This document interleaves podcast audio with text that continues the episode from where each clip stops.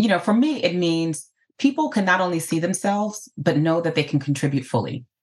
It means understanding and not only recognizing, but knowing that whatever talents and skills and abilities they have, that it would be accepted, it would be encouraged, and it would be able to flourish in their environments.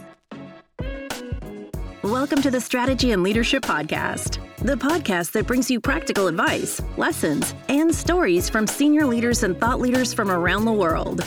The Strategy and Leadership Podcast is brought to you by SME Strategy, working with organizations around the world to create and implement their strategic plans. To learn more, visit SMEstrategy.net.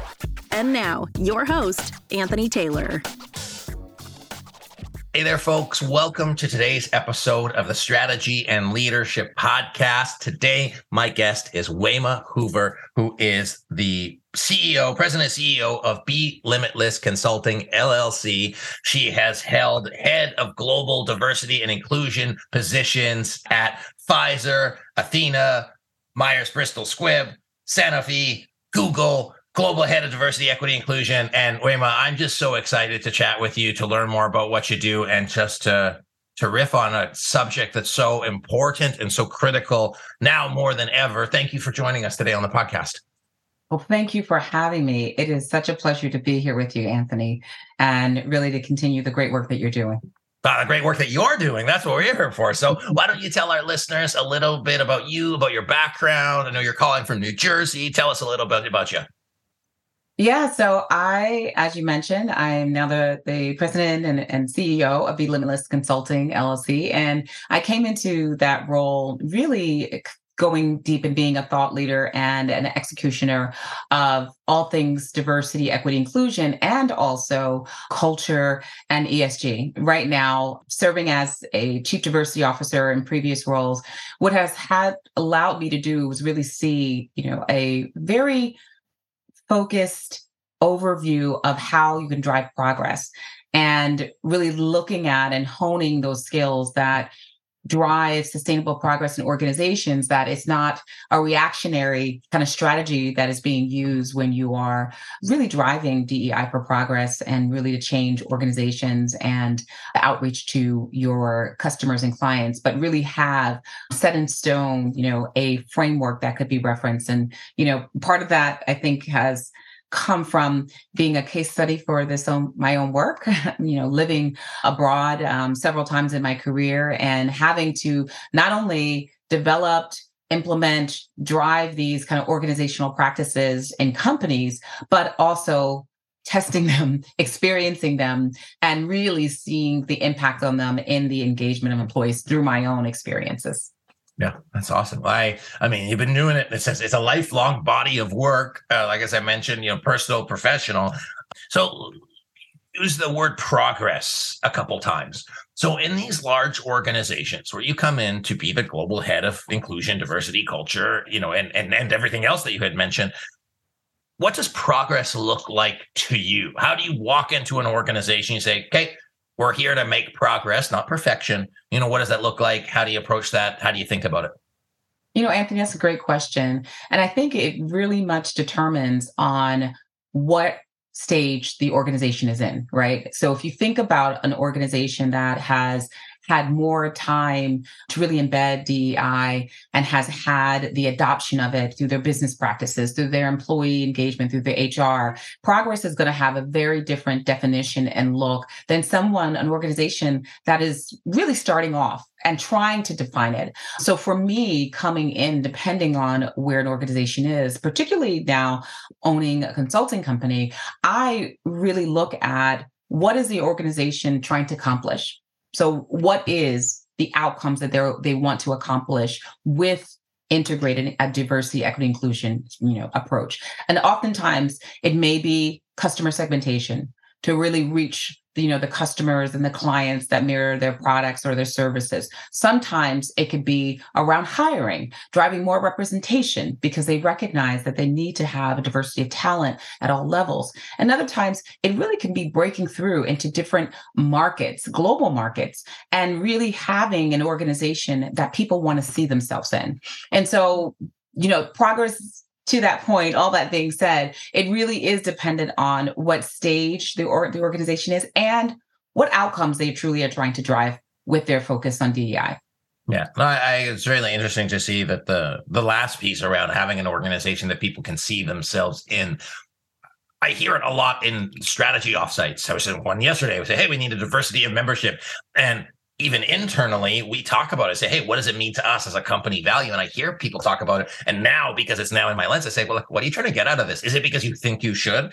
Is it because you want to? And of course, like the business case of it. So maybe I, I guess my next question is when you think of diversity, equity, inclusion, or equity, diversity, inclusion, or you know, justice, if you want to add that in there, acronym aside, mm-hmm. what does it mean to you? Well, I think it, you know, for me, it means people can not only see themselves, but know that they can contribute fully. Hmm. It means understanding and not only recognizing, but knowing that whatever talents and skills and abilities they have, that it would be accepted, it would be encouraged, and it would be able to flourish in their environments. And that barriers, obstacles that exist, right, through conscious or unconscious practices, actions, biases will be addressed. That's where it is. And feeling the ability to show up as their true authentic selves, knowing that that when they go into a team, a department, or working group, knowing that not only are they seen, feel seen, centered, but they know that they belong and that they are their their skills are welcome. So at that fundamental level, that's what is the most critical and most important for me as as not only a practitioner, but as again, when I think about what I experienced living in other countries, working in other countries, that is was the most important thing for me. I wish that that was what people thought of it. As in, I, th- I I know that in the kind of journey of trying to understand this, both as a consultant practitioner and as a CEO who has a team, when we talk about DEI, it always feels so heavy. It always feels like, and I'm a white guy, you know, like I'm, I'm not saying that I like take blame for, you know, hundreds of years of European history that I had nothing to do with and I still kind of benefit from. But if I just woke up and it was like, well, you know what I want to do today? I want to make sure that every single person on my team knows that they can contribute, that they don't see any way of their being or uh, conscious or unconscious is going to get in the way of them being at their best. Like that would really unlock everything. But people think about it in such a charged way that it, it kind of gets in the way of the true spirit of it. Do you find that as you work with organizations? And I saw you worked in Europe, and Europe has a way different context, but not better than the, the North America. But anyway, what are your thoughts? Absolutely. You're you're so spot on. And I do think it's because when you are looking at the social issues that our world is going through, right? In every country, there is a, you know, tendency to align the social and you know the social issues with DEI, which you should, right? Which, you should because you're looking at you know the comp- composition of your employees, you're looking at the composition of the people who work there. However, I think it's it's too easy and it is very surface to think that that's all that it is right? To actually have that and saying, okay, this is happening in the social issues, but you do have to address and make sure that you reinforce your values, your culture, and all of those things to make sure people have the ability to, to feel that they can contribute and that these areas and these issues won't show up in how they're able to operate and be productive at work. However, if you keep the focus on that fundamental, which is creating conditions for all everyone to thrive and succeed, right? Creating the conditions that will allow all tides to rise, you know, that will allow you, even in those times when you have the social issues that are happening, it'll still give you a foundation to, to manage that, to have organizational response with that. But it even makes it more important and gives you more an opportunity to reinforce why it is important and what you're doing to ensure you create that inclusive environment, that you set the conditions for everyone to think. It actually reinforces that if done right. I do think that, you know, in historical, if you look historically at how DEI was driven, you know, more of as an initiative, a celebration of cultures, you know, more, I, I'm using my words, of campaign like, you know, activities then that that is where you have that awareness and the conscious and and really bringing people to do the the awareness but sometimes coming across as as as um maybe you know oftentimes accusatory and not really partnership and collaborative. And, and that's where i feel like you really break down not only the ability to have people step up and step in and want to take action to your point. If you're really thinking about waking up every day and say i want everybody to thrive I want everybody to succeed. And so everything that's getting in the way, I'm going to address it. I mean, that's what you would do with any business strategy that you have. If you're going into a market and you see what is actually happening in the market that is preventing me from tapping in and being successful, I'm going to address that. If you really have it down to the fundamental level, everything and all things that are addressing that, you would make that a priority and make sure that it is really adopted by all the, the people and individuals in the organization that have responsibility for creating culture, creating those conditions. Hey, Anthony here. One of the things I don't talk too much about on the podcast is what we do at SME Strategy. So I wanted to let you know that if you and your team are thinking about getting together, you know, this winter or even in the new year for strategic planning, that we'd be happy to have a conversation to see how we might be able to help your team walk through the strategic planning process and make sure that your people, your strategy, your culture are on the same page one of the most exciting parts about the work that we do is being able to lead people through a proven process to help them get to where they want to go. If you're interested about that process, our video about it on YouTube just hit over a million views. So be sure to check that out. Let us know what you think. Uh, but most importantly, I wanted to let you know that if you are looking for somebody to partner with your team to support everybody in getting aligned, moving forward towards a clear set of goals and objectives, and really making sure that you have the foundations for that next stage of growth, that we can partner with you to do that. Whether that's through an offsite strategic planning session or you know follow-up support services to keep you accountable to help your team grow and develop or really to lead a full transformation so if you're interested, check out smestrategy.net. You can check out our about page, our services page. It'll tell you more about how we do things. And I'd be happy to have a conversation with you to see if we're a good fit to help.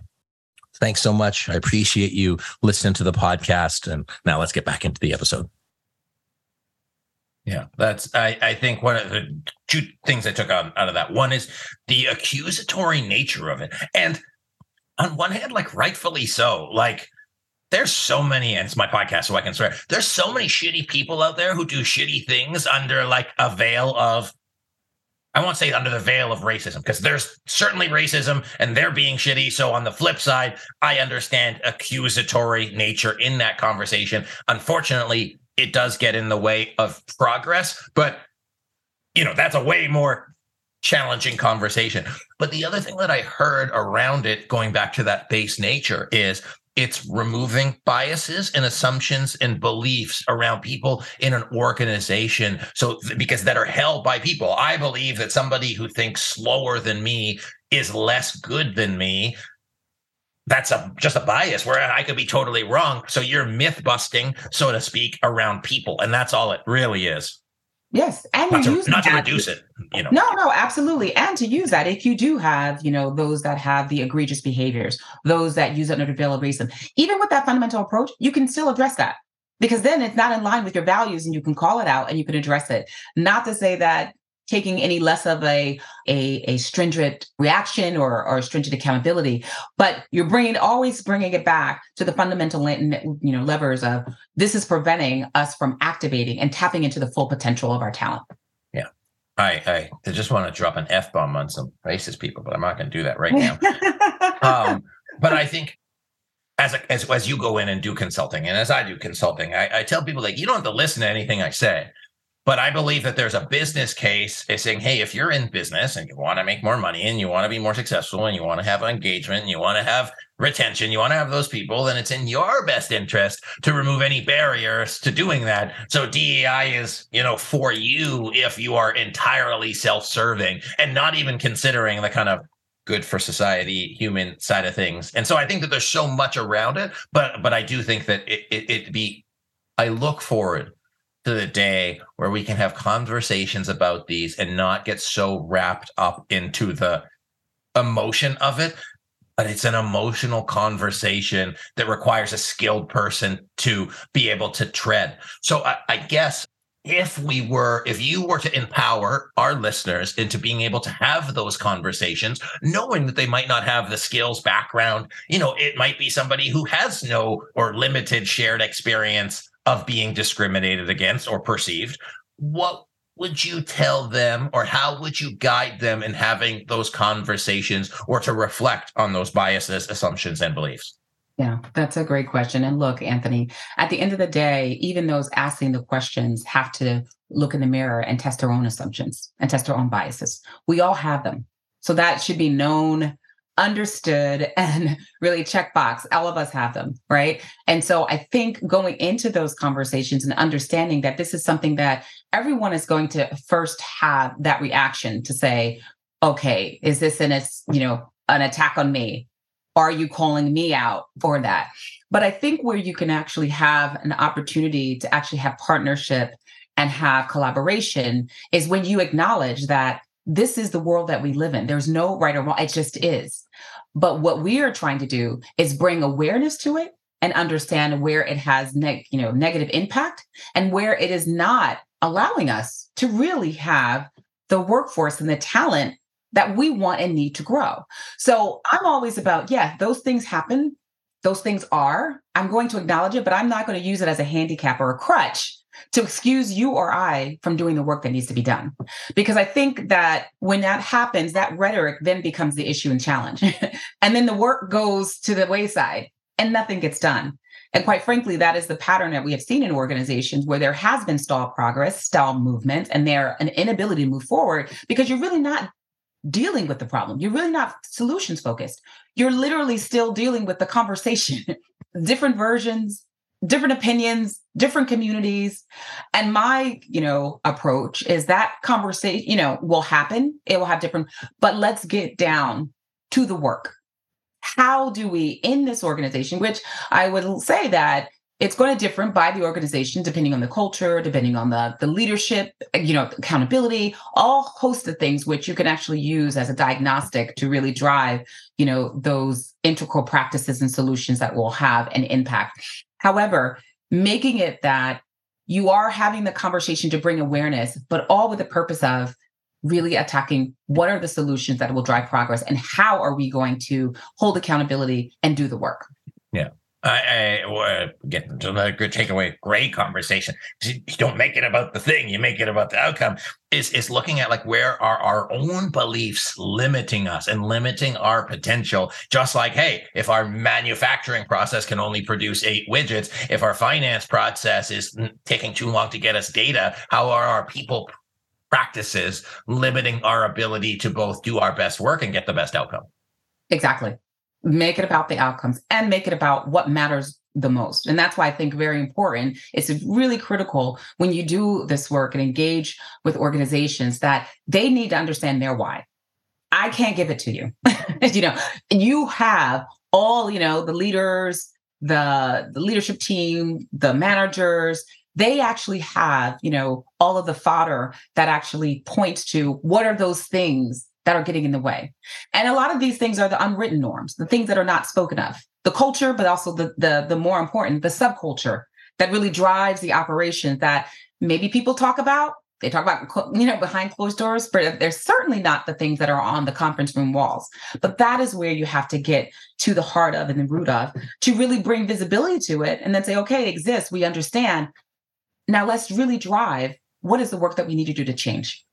Awesome. So as we finish up today, I'd love to hear, you know, if you don't mind sharing, like one example of a process that you went through to say, hey, you know, we went in, we had these conversations, we challenged our assumptions, we did XYZ work, and and and here were the results, either qualitatively or quali- quantitatively. If you can share a little bit, kind of on the court example of what that might look like, and then we'll we'll wrap up our chat today.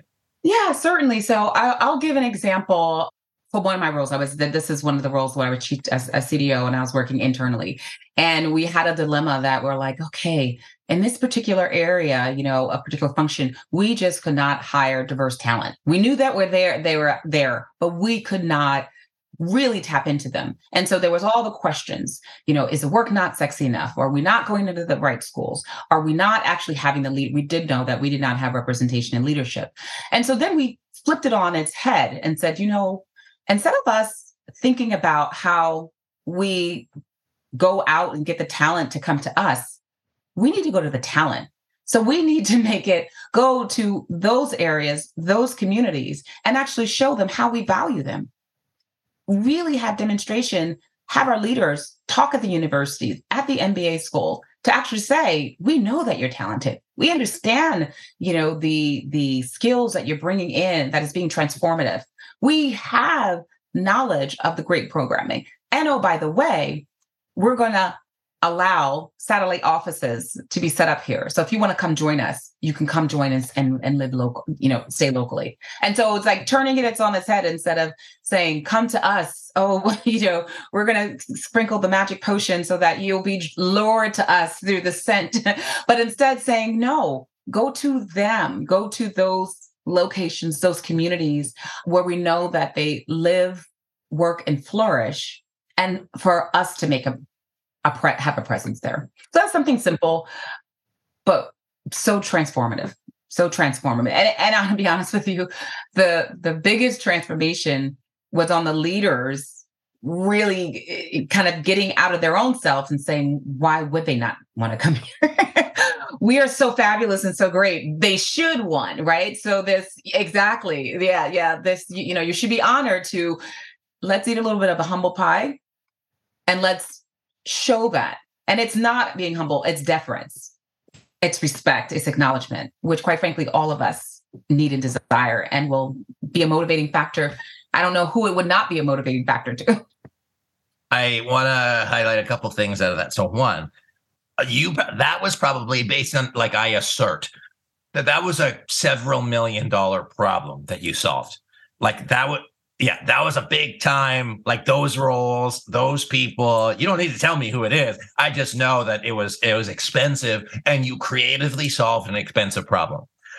Second was what was ironic to me is that they, like your target user group, so to speak, it, you had to actually change their beliefs.